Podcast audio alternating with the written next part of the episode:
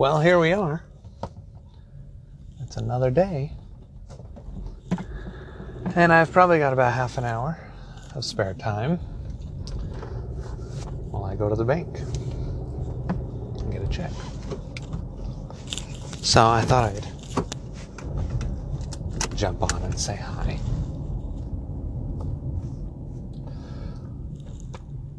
So I'm on Reddit. It's pretty much the only social media platform I use. Maybe a little bit of Quora. Not as much anymore.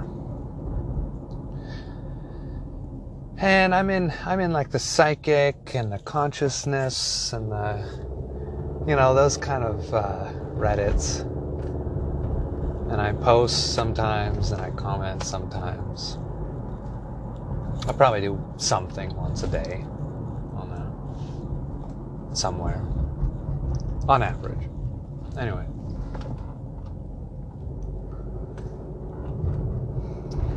And so every once in a while I get a DM from somebody who, you know, asks me a question or wants to, you know, just I don't know. They read something I wrote or something.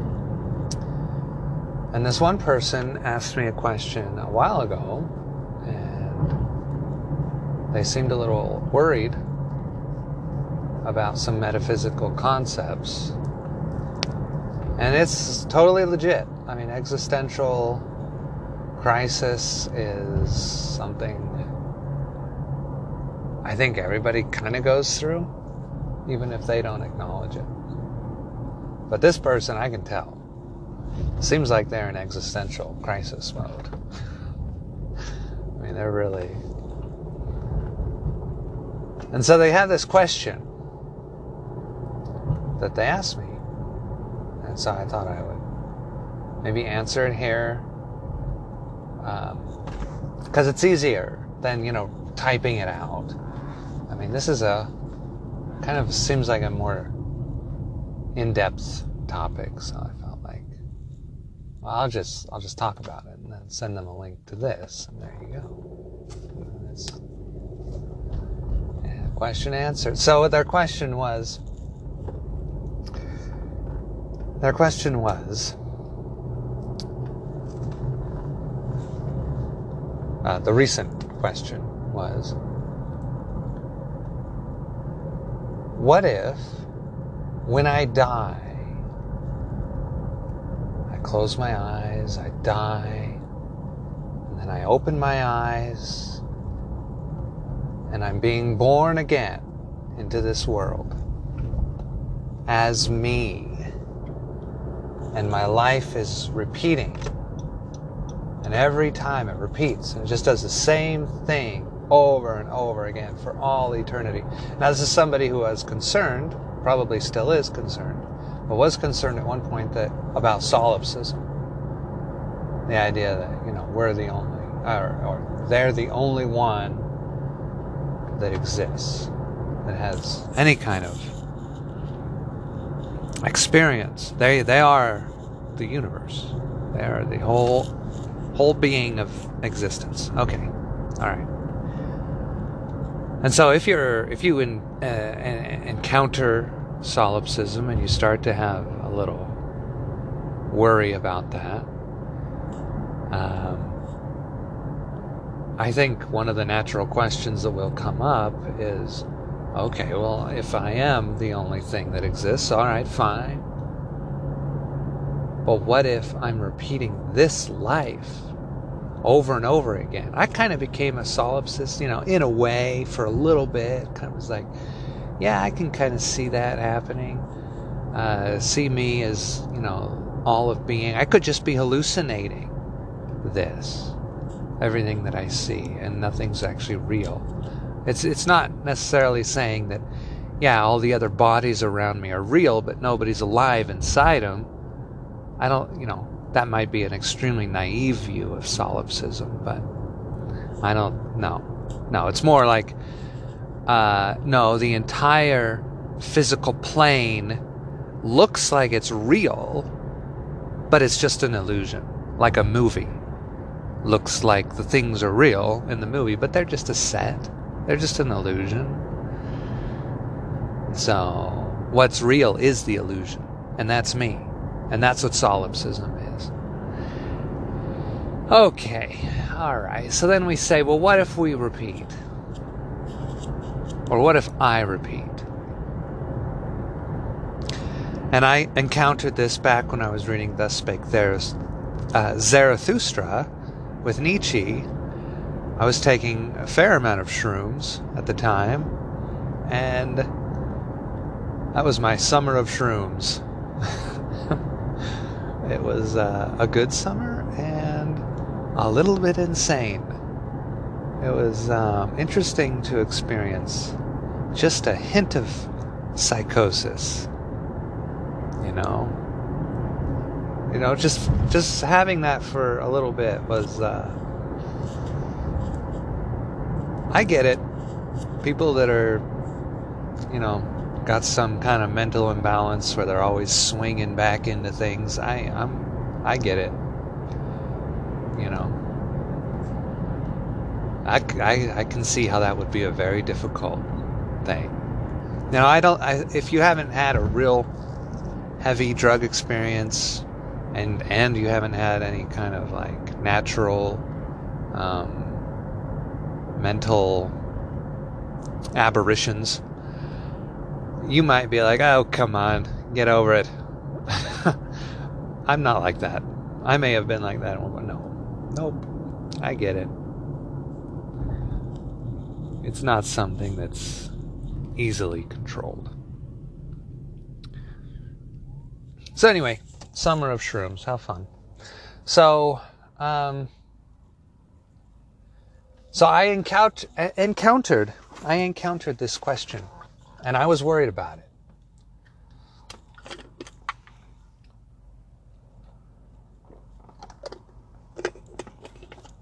And then I noticed, hold on a second, just a minute. I need a drink here.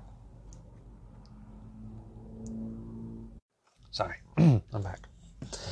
So I noticed Nietzsche talked about this in his book, Thus Spake there Zarathustra. And I don't know if people caught on to this is what he was talking about, but I think it was when it, you know, it's kind of near the end. Um, like 75% through. He starts talking to some crazy dog or something. I don't know, you know. The book is about a prophet, a fictional Zarathustra prophet, who was actually a real prophet, but it's not like he made it historically accurate or anything. He just stole the name. So it's about this fictional prophet that's going around talking about life and existence, and, uh, at one point, near it gets it starts out pretty good. I thought, you know, I was like, okay.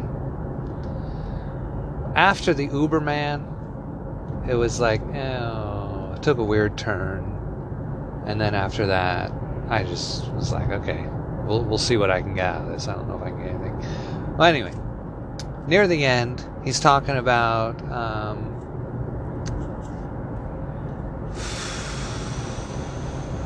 what's he talking about again? He's talking to this crazy dog that's like showing him the afterlife or something like that. And he's like, wait a second. So haven't we been here before? Aren't I, you know, if everything goes on forever, haven't I come this way before? You know, anyway, you'll recognize it if you read the book. Anyway. So he talks about it and he's kind of freaking out about it. And in the end, this is the sad part, I think, is Nietzsche kind of, at the very end of the book, he kind of gives up. I, I mean, this is my interpretation. I'm sorry. And this has been like five years ago, so. the heck? Something wrong with that door. Alright. My interpretation is he's, he just kind of gave up. He just kind of said, you know what? I can't get away from all eternity. It probably loops, as far as I could tell from his opinions. So I'm just gonna fall in love with it. And it's kind of weird. And he kind of has this ode to eternity at the end. I was like, dude, come on. All right. Well, anyway, that was my interpretation. All right, fine. So I haven't even talked about the actual issue, have I? Sorry. Well, anyway, I did encounter this, and I got to the conclusion where I was like, okay, okay, okay, okay, okay, okay. Let's stop freaking out and hold on. We've got two situations here. Either I loop or I don't loop. Whether or not I'm solipsistic or whatever, doesn't matter. Either I loop or I do not loop. All right. What do I do? Okay, well, if I don't loop, then I'm probably either, you know, either I don't exist at all after I die, or if I do exist in some capacity, something else, you know, like I, you know. Usually when things stop existing, it means they broke apart. They blew up. All their atoms got spread out. And then those things, you know, they get reassembled into other structures. And this is the idea of the circle of life. You die, your body gets decomposed, and you know the mycelia take it away, and the worms take it away, and everything just it, it just disseminates into nature. But it doesn't go away. Doesn't stop existing. It's still the matter and energy never gets destroyed. It just gets reassembled into other living animals. And this is our great circle of life that we love to talk about. It's great. All right. I, I point that out because it's the pattern. Like, we can't say metaphysics is one thing, but nature is another thing. I mean, we can. They, they have different definitions. But, but, uh, it seems like nature seems to be the pattern for lots of things. Like nature's the example that we have of being, of existence. So we always look back to nature and we say, well, how does nature do it? Well, nature doesn't destroy energy. Okay, okay. Well, that should give us some indication. If our life force, you could call that your conscious experience, you could call that your spirit, you could call that anything you could say if your life force is a real thing, then it can be analogous to energy, which doesn't get destroyed, it just gets reassembled. All right, all right, fine. Now, maybe that's not a good analogy. Maybe it's not fair. And in that case, then maybe it's something else. Maybe it doesn't really, we can't really follow that heuristic of nature and expect that to be true over here as well? Maybe, maybe. But what matters is that we at least have a model that kind of says that's kind of unlikely. It's kind of unlikely that you loop in the exact same structure again and again and again. It's unlikely given what we know about nature. We never see anything like that happen in nature. We do see things looping in similar structures. The eye has been evolved like 1400 times. Okay, it's not that many times. But it's been evolved separately. And, uh, but it, it, the eye is very useful to be able to see light, you know, so. So even though it had different evolutionary paths to create the same type of structure that essentially does the same thing, um, it always seems to be like, it always seems to have its own little wrinkle that says, well, an octopus eye is a lot different than a human eye, you know. So, so we really don't see the exact same pattern playing out in nature anywhere. No two snowflakes are alike, right? No two mountain ranges are alike. No two mountains are alike. Nothing's exactly the same. The idea behind existence, as far as it's expressed in nature, is that that's not something that ever happens. nature really doesn't like to make the same thing over and over again. It abhors factories. It wants variety. And I thought that was the most fascinating thing when I went into uh, the Mormon uh, endowment ceremony for their their temples. And one of the very first things you learn through the endowment ceremony is that the whole reason God created the earth, you know, they have the Adam and Eve myth. The whole reason God created the earth is to add variety to existence. Variety, the spice of life. Let's have some more variety. Let's see something new. You know, this just rang true to me because I'm always, you know, I get bored really quickly. So I always want to see a new thing. I never want to watch the same movie twice, you know, that kind of thing. Um, I'm, I'm addicted to novelty. So maybe that's the only real reason it rang true for me. But I see this in nature. I don't see a lot of repeats. You get repeats in aggregate. You know, you can say, well, these these things are all the same species, but they're playing out a process where every single generation is a little bit different than the last. They're evolving in some way. They're adjusting to the rest of the environment, which is always in flux. It's always wiggling. Everything's wiggling. All right. So we have some precedents in what we think of as existence. And we have some precedents that says patterns rhyme. Okay, that's the other thing. You know, mass extinction events are rare. Usually, nature creates something new, but not absolutely new. It likes to tinker on the edges.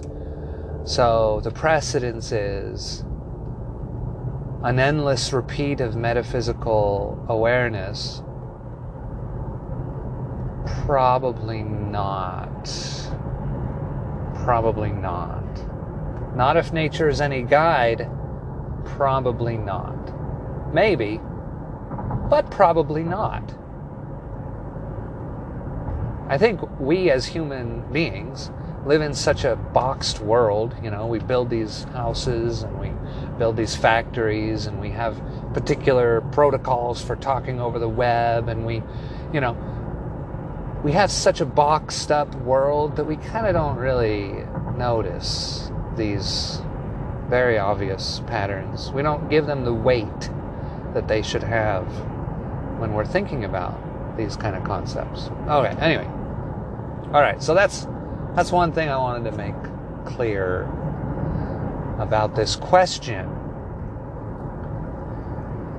Um, do we endlessly repeat? Okay, so that's that's that's the first thing. Probably not, and here's probably the best um, heuristical reason why not nature. Okay. What's next? Okay, but but I said, well, what if I do? If I don't, well then, you know, I don't know. I don't know what that means. But if I do repeat and I don't know it, I can't know it. I thought, well, what if, you know, what if, you know, I don't know everything. What if God comes down? God. And somehow he know he makes me know that he is God. And, and I'm convinced, you know, and he comes down and he says, Listen, little buddy, uh, I got some news for you. You're going to repeat when you die. You're going to just live the same life over and over again, including me coming down to say hello. And I thought, okay, well, all right, so let's let's make it a sure thing. Okay, God tells me. All right. So then, what does that mean for me. Hold on. I'm trying to navigate while I'm driving here. Just a minute.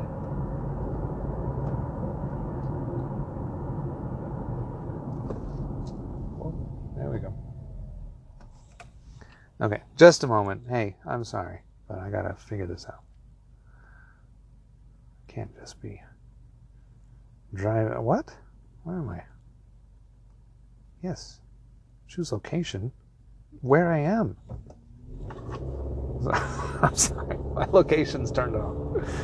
I'm like so confused about what's going on. All right, my location. Yes, thank you. I can click it. Oh, I'm four minutes away. Well, we'll continue this afterwards. But all right. So it must be on what the left side of the road. Okay, sorry. So God makes it a sure thing. Tells me this is the way it is, buddy. Okay, fine. All right. First of all, I'd be like, well, dude, like, how do you exist if I'm the only one in awareness? You know? And because if I'm if if time loops with me, you know, there's no other time. So what's up with that? And he'll be like, I don't know, dude, but this is the way it is. Okay, so then I'm like, okay, fine. That's the way it is. What does it mean for my behavior? What should I do? Well, one thing I should not do, I mean, let's say I've had like the best life ever, and I'm like, I can't get any better than this. I just kill myself. Just like, okay, let's repeat that. Let's repeat that forever. That's great. Okay, I guess you could do that. Chances are, I haven't had the best life ever. I've had a great one. It's been pretty good. Can't complain. But I've had challenges. I've had my own issues. I got my shit. Okay, so what am I going to do? I'm not seeing this bank anywhere. Said I was like a couple minutes away. What is this thing? Well, let's keep my eyes open. All right. So, um, so chances are, you know, I've had a little bit of suffering. Right? Do I want to just repeat that? Well, it's already there. So apparently I'm going to repeat that. Okay, fine. What I might want to do is say, okay, I'm going to try to live best life I can live. Now, at first, that might just sound like I'm just going to try to have as much fun as I can. That's what children do. They're just like, get up every morning, and they're like, let's go have some fun. Let's go play. Let's play every day. Play, play, play, play, play. Play is the best word in the world. Play. It's amazing to me. I'm like amazed. So, uh, great. So, is that it? Is that my bank? No. It's a community center. It's around here somewhere. Uh, anyway, so I. Sh- I might just have a naive approach and say, well, let's just have the hedonistic, I want to play, I want to have fun, and that's all I care about. And that'll be the rest of my life, and I can repeat that forever. Sure. That's great. Okay. I think that's better. That's better than saying, oh, I don't know. I don't know. I don't know. What uh, the, being a hedonist is better than saying, I don't think I can be happy.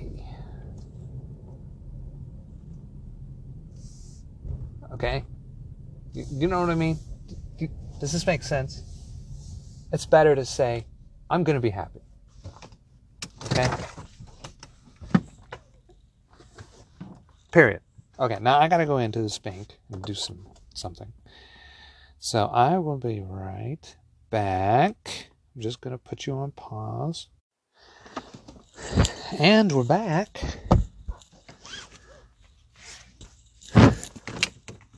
What was I talking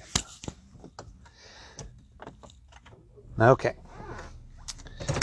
We're ready to go.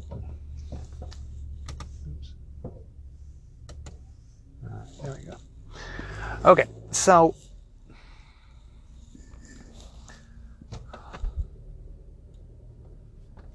What was my point? Oh.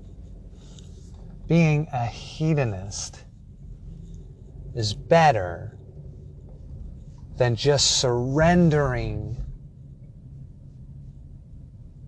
to uh, at least a hedonist knows what he wants you know i think i think i think there's a pathology that's affecting a lot of people especially with social media, but I think it's always affected people because we're a social species. and I think it's a social pathology. It's like you can't be happy unless unless X, you know. And and I think that's just natural. I think it's just natural as a as a being that can speak and has that level of complexity in their experience. I think it's natural to kind of fall into those kind of issues, but but I also think it's enforced. It's uh, it's reinforced by the fact that we're very social.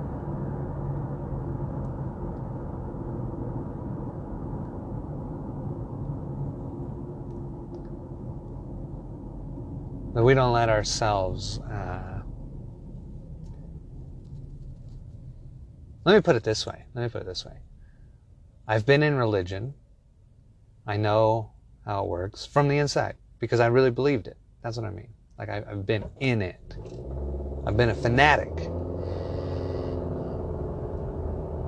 And if you're religious in most religions today, you are indoctrinated into guilt, even for little things that nobody should feel guilty for. And I think a lot of people that come out of religion and say, um, I'm not going to do that anymore. That's that's not right. They have a lot of anger. And I think a lot of it comes from they were lied to and they were trained to feel guilty. They were their emotions were trained. We seem to do that. Train our emotions through our social structures. So we we we we are in control of us. And yet we give that control up to others. And I think we, I, I, I think a lot of people do it and they don't even notice they're doing it when they engage in social media. I noticed. I've done that with social media.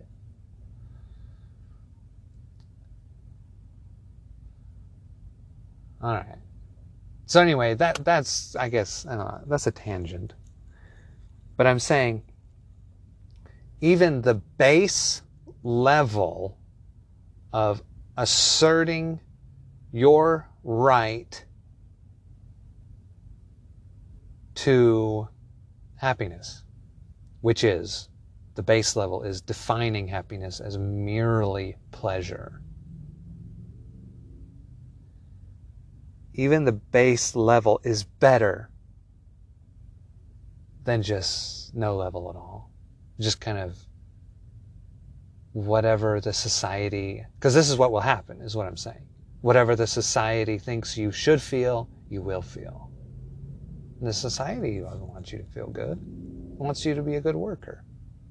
It, and everybody else wants to feel better than you. So we tear other people down because we've got egos and shit. Okay, so that's my point. Now you might say, well, okay, I, as mm, sorry.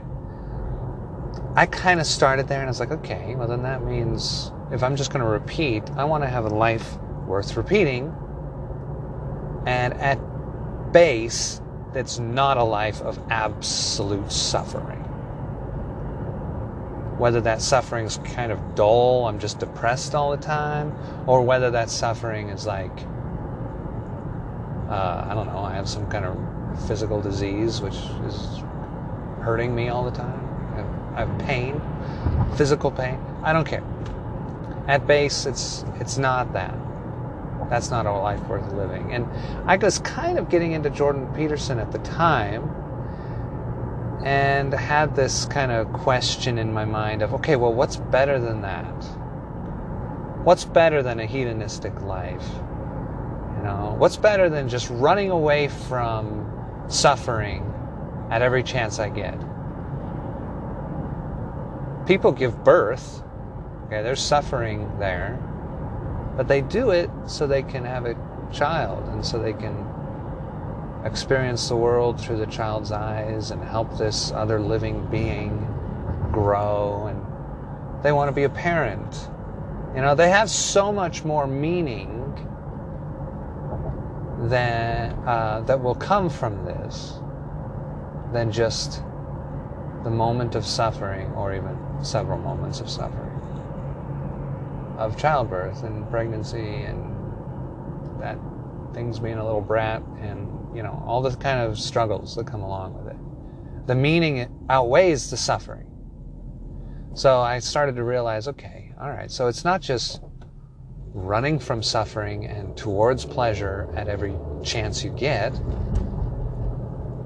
there's higher levels of being which have some kind of other meaning. I don't, I don't, I, I struggled to define it, but it, you know, some kind of other meaning. So I realized, okay, well, okay, how do I sum all this up? How do I sum it up? What's the behavior? The behavior is to embrace the life I'm living. If I'm going to repeat it, and I can f- try for happiness, you know, I can try for meaning for the rest of my life. And let's say that's only as much as I've lived. So half of all eternity then would be a striving for meaning. Which has to include meaning. I mean, has to be meaningful.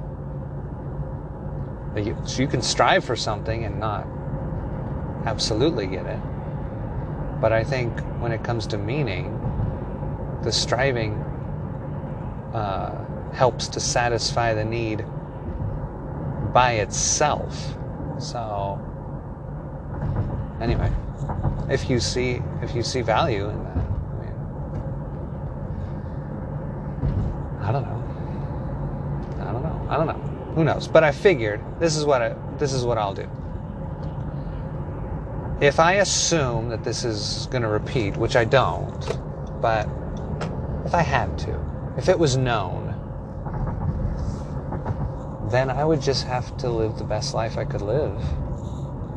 And it would also mean that when it was obvious there was no more goodness to life, that that would be the time to end it. That would be the time. When it's just suffering from here on out, I don't need that. Just cut it off. And then we'll repeat this endless return, is what Nietzsche called it, I think. We'll, re- we'll, we'll endlessly return to half, to a life half of, half great. I guess. Half good, half meaningful. That's better than nothing. So embrace it. And I didn't know what that meant, you know? But I figured, well, it probably means, you know, I could start out with, okay, I'll just be a hedonist and enjoy my life, and that's great. But I'll probably get frustrated after a little while and not feel at peace. Uh, Maybe. Maybe I'll just be like, hey, this is great for the rest of my life. Everything's good. But if I get frustrated, I shouldn't be surprised.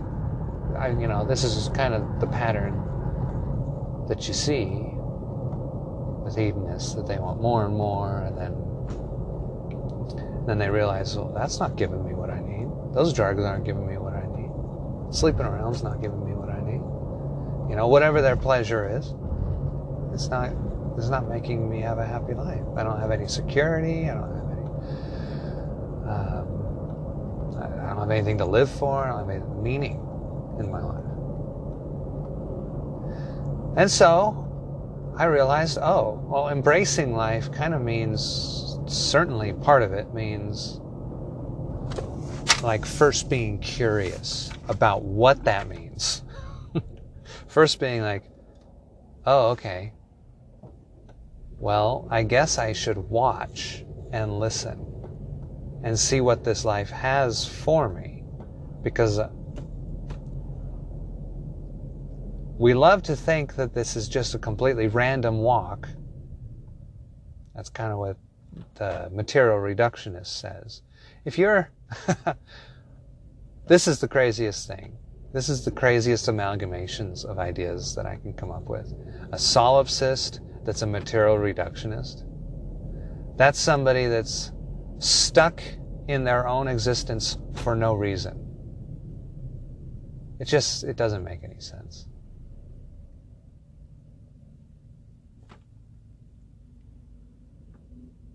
It's it's doesn't mean anything. But if you're really that way, man,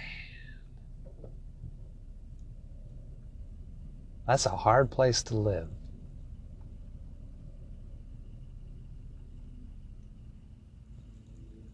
I don't think I could do it. I don't think I could do it. Maybe. Maybe. Okay. Well, anyway, now, here's the question they asked me. So they, they asked me that question, and I kind of told them that already. I was like, you know what? What are you going to do? What are you going to do? What are you going to do? You got to do something. What is it? You're just going to end it and repeat whatever you've got? Are you going to uh, continue on your whole life and maybe, I don't know, just take what you're given? That's a recipe for depression. Or are you going to be like, okay, uh, I'm going to try my best?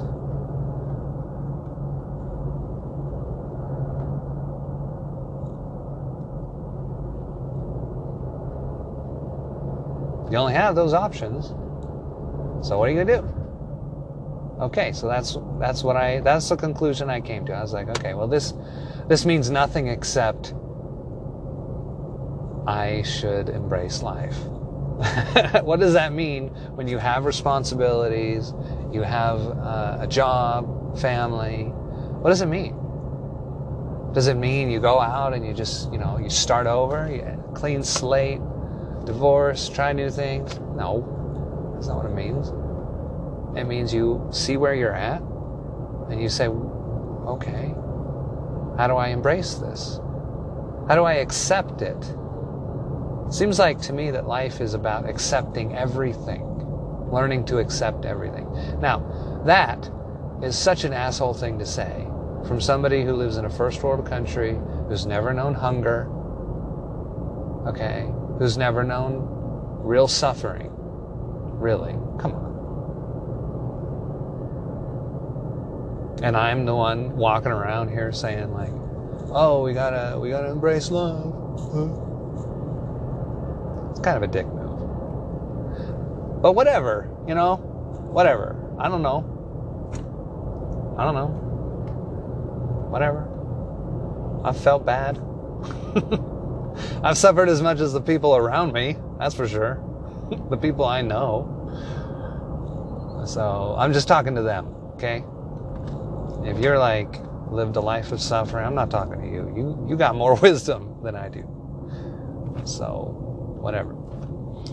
All right. Just, I should probably start with that disclaimer. Huh? Okay.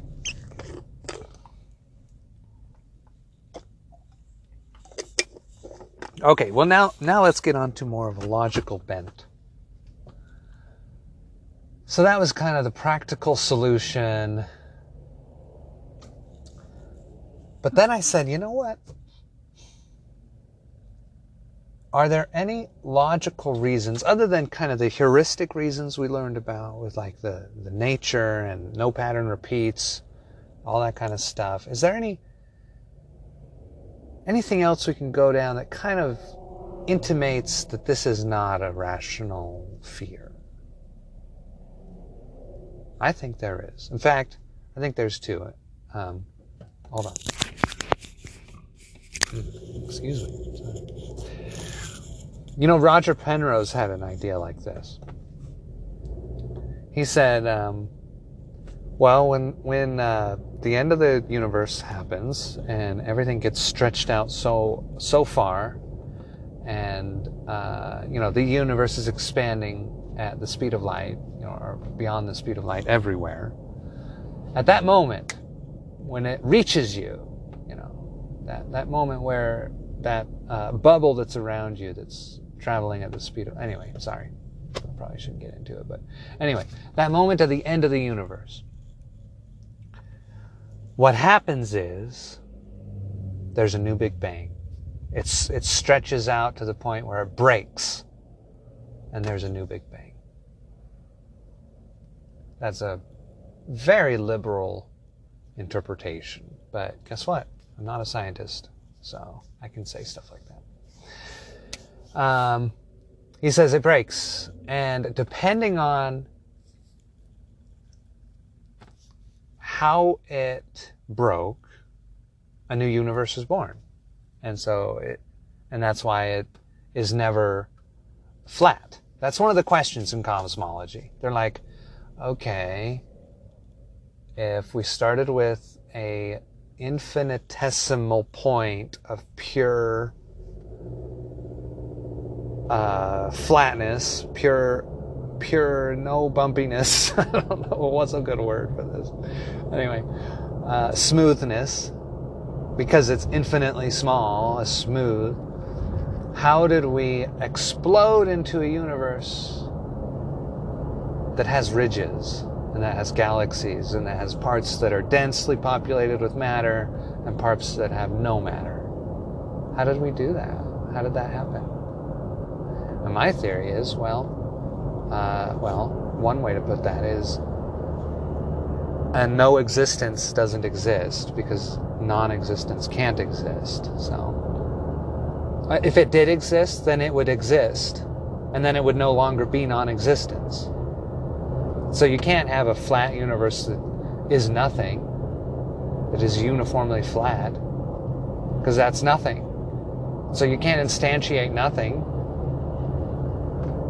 or else there's nothing. And then that means non existence would exist, which is a oxymoron. It's a dichotomy. It's a paradox. Can't happen. And so, because that can't happen, everything, what you get is a plethora of all possibilities. Okay, so that's my metaphysics. I'm sorry. I, I don't know why. I'm putting in my metaphysics into this discussion. It's not necessary. I guess I'm just, I don't know. I got an issue. Okay. So, uh, so Roger Penrose is like, yeah, so the way the, let, let's think of it as the way the matter was organized determines the way the matter will be organized next. Now, it's not a repeat of the way the matter was organized, it's always going to change. It's always going to change. It's always going to change. And so you're going to get a new universe of that's completely random every time. I think that's the general idea. Could be way off. And even if it's not way off, it's not the way that anyone would explain it, so it's going to sound way off anyway. So, whatever. Okay. So that's kind of like a cosmologist, theorist kind of point of view. Again, we see the same thing. Very unlikely to repeat. If, if that if the cosmology ideas are any any guide for this question, very unlikely. Not going to happen. No big deal. Don't worry about it. Okay. But can we get any real counter arguments to the idea? Can we say, no, really, this doesn't make sense? I think we can. So here's the counter argument that I have for that. And I've kind of discussed this before on these recordings. I can't call this a podcast. I don't know what it is. I just record and post it every once in a while. And I don't know what I'm talking about. So, podcast is just a little too, you know, uppity for me. Sorry. I don't even use high quality tech or anything. I just, it's just on my phone. It's usually with a lot of background noise while I'm driving. So, what are you going to do? It's not a podcast. What is that? It's like a it's an it's an audio blog. is what it is, isn't it? It's a, it's an audio blog or something. It's it's a it's a it's an online journal or. I don't know what it is. Okay, so anyway, I've talked about this before, but I think this is an important thing uh, to go over. I think it's extremely applicable. There is no way to know if when you die, you live the same life over again, or even have the chance of living the same life over again. There's no way to know. Just like there's no way to know that when you die, you will have any kind of awareness ever again. There's no way to know. And that one seems more likely, doesn't it? Eh, from the scientific point of view, it probably does. Maybe not from a metaphysician's point of view.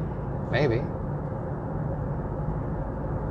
But certainly from the current paradigm of scientific modeling, uh, which is material material reductionist. I was talking to actually somebody else messaged me, DM'd me just no, it wasn't a DM. It was just a comment. It's just a thread about um, what did he talk about? He, t- he talked about you. You see what is happening to my brain? You hear it in my speech. I like have these moments of like clarity, and then I like dive down into a moment of like I don't know what the fuck is going on. That's just what happens. I think I'm like plagued by like mini seizures or something. I don't know what it is, but it's just like I just go blank, and then it all comes back. It's like I'm breathing. I don't know. It's it's always happened. They thought I was quite slow as a child. they did. They did. That's cool. It's fine. Whatever. Now I'm sure the DSM-5 or whatever has some kind of designation for what's what's going on there. But all right. Well, anyway. So if I can remember where I was just one second ago, Ah, yes. Ah, yes. This other guy that messaged me. Or that talked to me on Reddit. I, in fact, it was about solipsism too. It was really weird. Crazy. I didn't even realize that. Uh, he messaged me and he said, what did he say? Oh, yeah, he posted on something I said, and he said, like, um, yeah, I guess that's possible, but you know, your brain can't come up with all the complexities that you actually view, so actually that's, you know, it's not possible. Solipsism's not possible. And I'm like, well, okay. All right, dude. Uh, you know, that's coming from a very uh, material reductionist point of view very, very, very, very material reductionist point of view. Your, uh, your observation of reality is not material. The contents of it are material, but the observation itself is not. It's something other than, isn't it? So he's coming from a paradigm where he says, well, the brain produces consciousness and it can be no other way. It produces it. Like an engine produces movement, I guess. Like, I don't know. Like, he's associating the brain pretty heavily with consciousness. An engine is not movement. Uh, the brain is not consciousness. But he says, you know, he, he's coming from that paradigm where it's like, well, you can only experience what your brain sees. You, you, you, you can only uh, generate, is the word he used. Uh, like he was using the example of art. You can only generate complex art in the style you've seen before, you know. Okay, dude. All right. So he says, so then that, therefore, you know, you can't, you couldn't be a solipsist because you'd have absolutely nothing to generate from because your brain would just be the only thing that exists, I suppose. I don't, you know, I can't follow his reasoning all the way because it's like, um, and so I told him, I was like, dude, um, your brain is a model. Like you're, the idea that that you see through your brain, I guess, is an idea. the whole thing could be an idea. And this is idealism, you know. And this is, in fact, the foundation of probably most of the religions on the planet. That's the foundation of the Catholic religion. It's not that it's your idea, but it, the universe is God's idea. There's no such thing as matter. We're all inside of God and we're experiencing God's idea, which is Him, which is being. That's the idea of the first cause and all that kind of theology. And so this, you know, that's their particular flavor of idealism. And he didn't even have the concept of idealism. He was like, that's not even a thing. He was not even aware. Um, so I don't, I don't remember why his comment came up to my brain while we were discussing this. I have no idea. I have no idea. Something about I don't know. I don't know. Sorry. Sorry, this happens all the time. Is my bad. Well, where were we? Okay. Okay. You cannot know. We'll go, we'll go all the way back. You cannot know. Oh, yeah, then I started to talk about death, and then that's how we got there. Okay, whatever. All right. You cannot know whether or not this is true. And anything you cannot know whether or not it's true. Anything. Anything that you cannot know. Like the one way speed of light, for instance.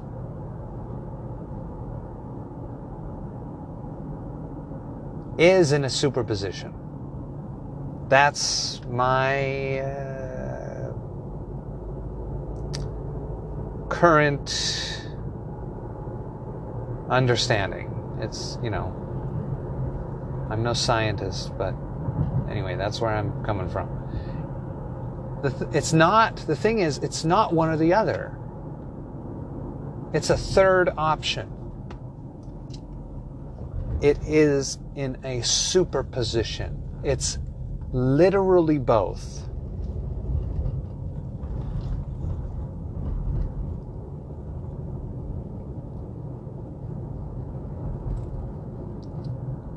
If you didn't exist, you wouldn't know you can't exist. You wouldn't know it, would you? And so, what would the universe look like to you if you didn't exist?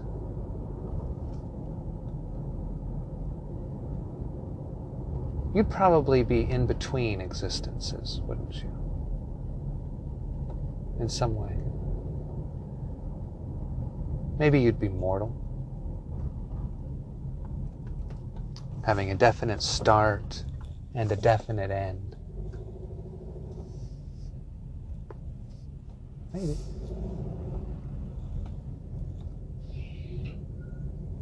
Maybe you'd have no assurances.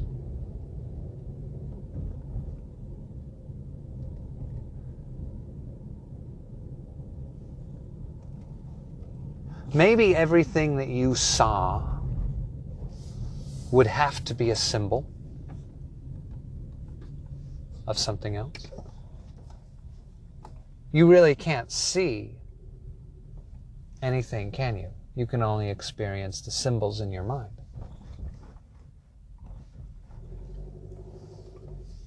I think there's something that you can't know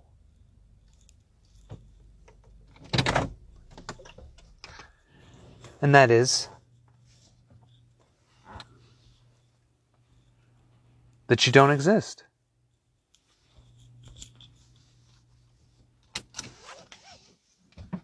And because you can't know it, you have to live in a universe where you do exist, but you don't. Because you're in a superposition.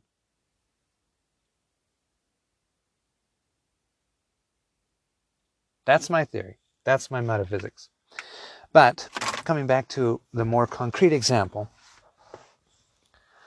of endlessly return, interestingly enough, the Tao Te Ching has that term too but it doesn't use it in the same way. It says endlessly, uh, endlessly returning, right? Endlessly renewed. It has more of a nature feel to it. It's like, yes, okay, we're endlessly returning to this life or something like that. Um, we're finding ourselves at the center of our own experience over and over and over again. We're finding ourselves as a self over and over and over again. But that means what? That means we're in the same story, but it's always different. It's always different. If you're a duck, it's different, but you're still coming from your point of view.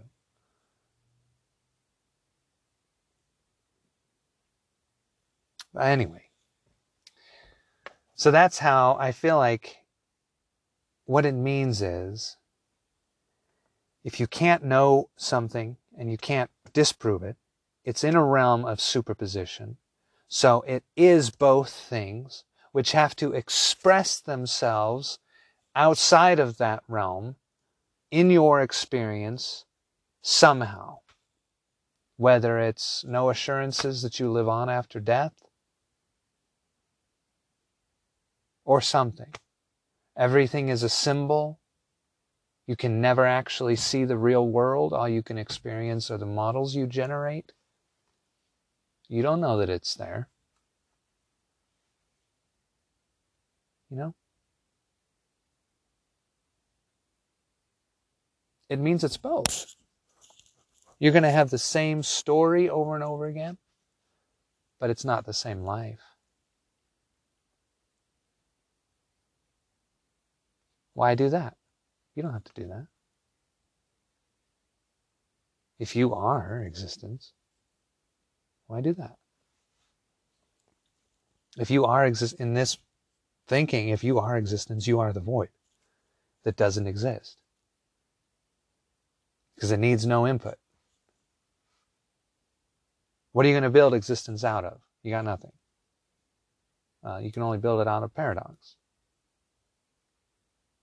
the paradox of being, the paradox of zero, the paradox of nothing can't know that it doesn't exist. It's forbidden knowledge.